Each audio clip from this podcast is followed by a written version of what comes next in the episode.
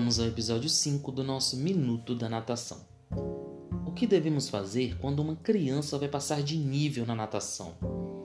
Antes de resolvermos passar a criança, temos que avaliar três fatores: cognitivo, o motor e o nível de habilidade, para que eu consiga passá-la para o próximo professor.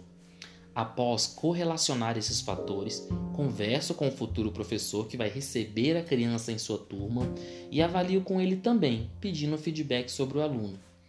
A partir do momento que nós decidimos passar esse aluno de nível, a gente começa a trabalhar então a transição.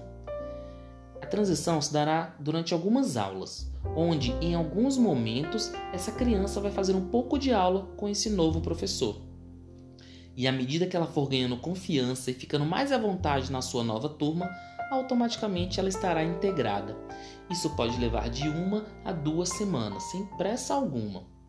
Essa transição deve ser comunicada aos pais antes que aconteça, para que, se necessário, os pais possam planejar os seus horários e conversando com muito cuidado com a criança para não gerar nenhum tipo de expectativa e ansiedade que possam vir a atrapalhar o processo de evolução da mesma.